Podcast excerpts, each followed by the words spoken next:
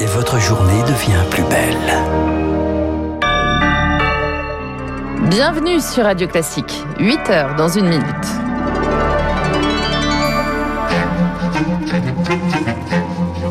sept heures trente, neuf heures, la matinale de Radio Classique avec Guillaume Durand. À quand le retour du petit café en terrasse? Préoccupation de Lucille et de beaucoup d'entre vous, le sort des cafés, des restaurants, mais aussi des lieux culturels. Au menu d'une réunion ce soir à l'Élysée, rien n'est joué pour la mi-mai. Vous l'entendrez, nous recevrons donc le célèbre chef Guy Savoy tout à l'heure à huit heures quinze. Les images sont encore dans toutes les têtes. On vient de les évoquer avec Renaud Blanc. L'incendie de Notre-Dame, c'était il y a deux ans. quatre cent soixante tonnes de plomb qui partaient en fumée.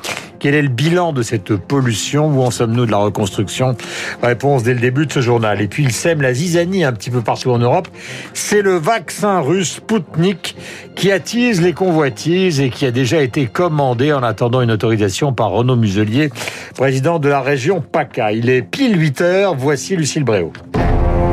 Radio Classique.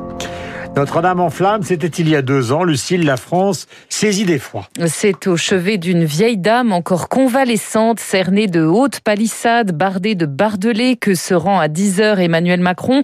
Visite de chantier deux ans après cet incendie traumatique qui a consumé, qui a failli consumer neuf siècles d'histoire. Ce soir-là, quatre cent soixante tonnes de plomb issues du toit et de la flèche de la cathédrale sont parties en fumée, suscitant dans les jours, les semaines qui ont suivi de très vives inquiétudes pour la santé des riverains, on s'en rappelle. Deux ans plus tard, Baptiste Gabory, quel est le bilan de cette pollution? Eh bien, bilan euh, rassurant, en tout cas selon un rapport publié par l'Agence régionale de santé d'Île-de-France, à partir des résultats des plombémies, c'est-à-dire des dépistages de taux de plomb dans le sang menés sur plus de mille deux cents enfants du quartier. Euh, Philippe Glorenec est professeur d'évaluation des risques chimiques à l'École des hautes études en santé publique. Ce bilan sur les, les enfants montrait que la prévalence des plombémies élevées n'était pas plus élevée aux alentours de la cathédrale qu'ailleurs en France. Résultat contesté par plusieurs associations qui estiment que les dépistages ont été trop peu nombreux et surtout tardifs, alors que le plomb disparaît en partie au bout de quelques mois. Jackie Bonnemain, directeur de l'O N G Robin des Bois. Ces résultats sont une extrapolation sur quelques centaines d'enfants, alors que il y a des dizaines de milliers d'enfants qui sont susceptibles d'avoir été frappés par cette intoxication par le plomb. Robin des Bois dénonce la lenteur de la réaction des autorités et a déposé une plainte la semaine dernière pour mise en danger de la vie d'autrui. Baptiste Gabory, le spécialiste environnement de Radio Classique. Emmanuel Macron sera donc sur place dans moins de deux heures aux côtés de la maire de Paris, Anne Hidalgo, le chef de l'État qui réaffirme dans le journal Le Parisien ce matin sa promesse de rebâtir la cathédrale en cinq ans, soit pour deux mille vingt-quatre. Il y a un chiffre qui est également à la une de toute la presse ce matin, c'est bientôt malheureusement cent mille morts du Covid en France. On le sait. Très symbolique sera franchi a priori ce soir, d'après Santé publique France, des victimes à qui le gouvernement envisage de rendre hommage, mais sans donner de date pour l'instant. En attendant, c'est la sortie de crise qui est au menu d'une réunion à dix-huit heures à l'Élysée. Emmanuel Macron reçoit une partie du gouvernement pour évoquer la réouverture des terrasses et de certains lieux culturels à la mi-mai. Sur la table, encore, toujours, des chiffres et des courbes, Rémi Pister. Les variants sont scrutés de près. Le Britannique représente plus de quatre-vingts pour cent des contaminations. Le Sud-Africain, le Brésilien, quatre pour cent pour le moment. Mais l'inquiétude est là car ce sont eux qui pourraient être le plus résistants au vaccin. Car la vaccination, c'est la priorité du gouvernement. onze millions de personnes ont reçu une première injection. soixante-cinq pour cent des plus de soixante-quinze ans sont déjà vaccinés. Mais malgré tout, la pression hospitalière ne baisse pas. six mille lits de réanimation sont occupés par des patients Covid. quinze jours après, alors qu'en est-il des mesures de confinement? On compte un peu plus de trente-trois mille nouveaux cas par jour, alors qu'on flirtait avec les quarante mille en tout début de mois, une évolution positive, mais les scientifiques craignent que cette tendance s'inverse lorsque les écoles rouvriront le vingt-six avril. Rémi Pister, le gouvernement qui présentera lundi de nouvelles mesures plus contraignantes pour les voyageurs en provenance des zones à risque, à l'image de ce qui se fait déjà pour le Brésil, par exemple. Alors, les cinémas, eux, n'attendent qu'une seule chose, rouvrir, mais ça va être compliqué. Bientôt six mois que les projecteurs sont à l'arrêt et que les films en attente s'accumulent sur les étagères des distributeurs. Les professionnels sont prêts à tout pour accueillir de nouveau le public, même avec des jauges très réduites. Marc-Olivier Sebag est le délégué général de la Fédération des cinémas. Pour lui, tout simplement, c'est l'été qui est en jeu. On est arrivé à la conclusion que, quelles que soient les conditions générales qui s'appliquent à l'ensemble de l'économie, il fallait qu'on rouvre. En Espagne, les salles sont ouvertes. En Grande-Bretagne, elles rouvrent le dix-sept mai. Cette situation fait que les studios américains vont ressortir leurs films probablement en juillet. C'est la saison des blockbusters.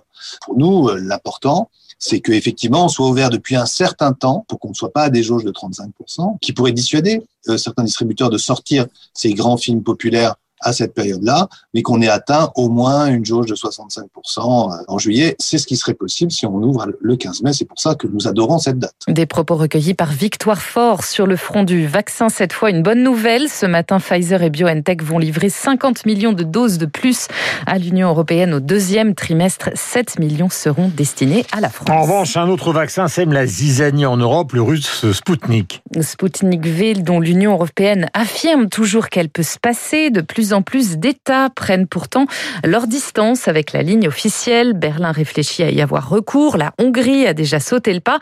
Chez nous, la région Provence-Alpes-Côte d'Azur affirme en avoir commandé cinq cent mille doses.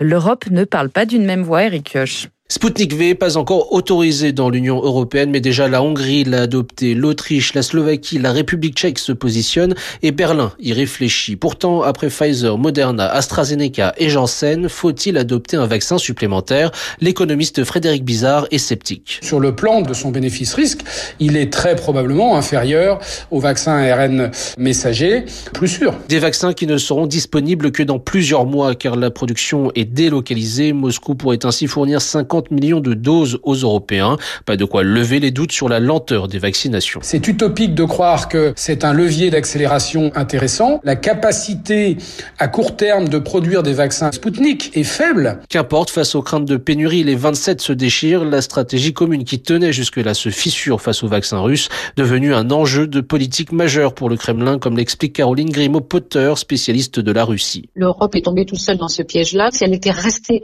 sur la portée de ce vaccin, qui est un enjeu sanitaire, on ne serait pas dans cette situation de division européenne. Malgré ces divisions, l'Union européenne vient de franchir les cent millions de doses administrées, l'une des campagnes de vaccination les plus avancées au monde. Eric Joche, l'agence européenne du médicament, elle se prononcera la semaine prochaine sur le vaccin de Johnson and Johnson. Il est encore suspendu aux États-Unis après l'apparition de caillots sanguins chez sept femmes, dont une est décédée.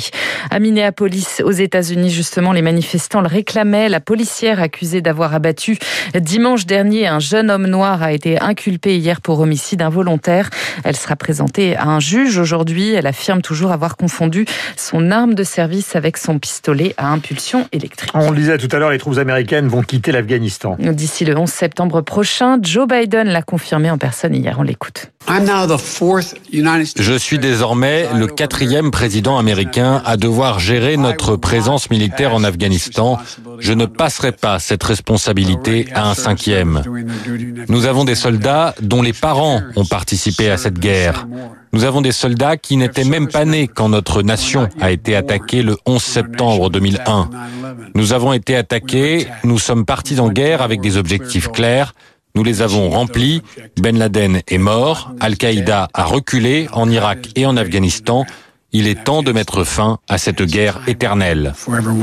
Joe Biden cette nuit aux États-Unis. En bref, en France, ultime vote aujourd'hui pour un texte très polémique. Le Parlement doit adopter définitivement la proposition de loi dite de sécurité globale et son article vingt-quatre réécrit, mais encore très décrié. Il pénalise toujours la diffusion malveillante de l'image des policiers. Une statue de Samuel Paty bientôt érigée au collège où il enseignait à Conflans-Sainte-Honorine.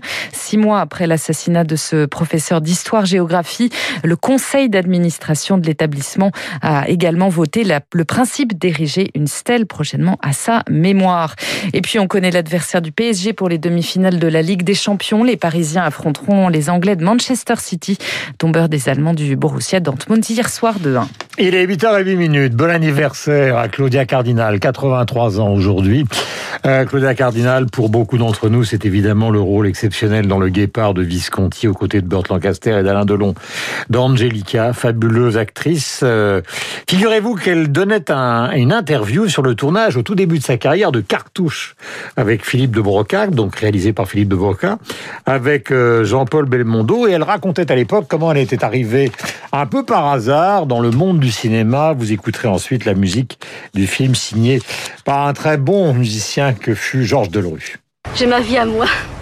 Le cinéma, c'est quelque chose, c'est mon travail. et j'ai une vie complètement normale. Une vie qui normalement aurait dû vous mener à la carrière d'institutrice. Oui, dans le Sahara. J'étais élue la plus belle italienne de Tunisie. Euh, j'ai, on m'a offert un voyage à Venise pendant le festival de Venise. On vous a fait du cinéma, j'ai refusé et puis...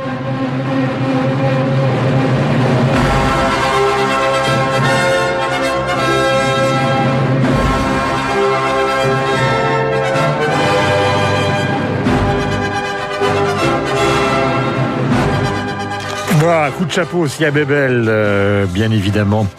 Un des héros du cinéma français, vous le savez, euh, des films, des polars, mais en même temps, évidemment, euh, les premiers Godard. quatre-vingt-trois ans pour Claudia Cardinale, ce n'est pas inélégant de donner son âge, c'est une manière de saluer une carrière magnifique.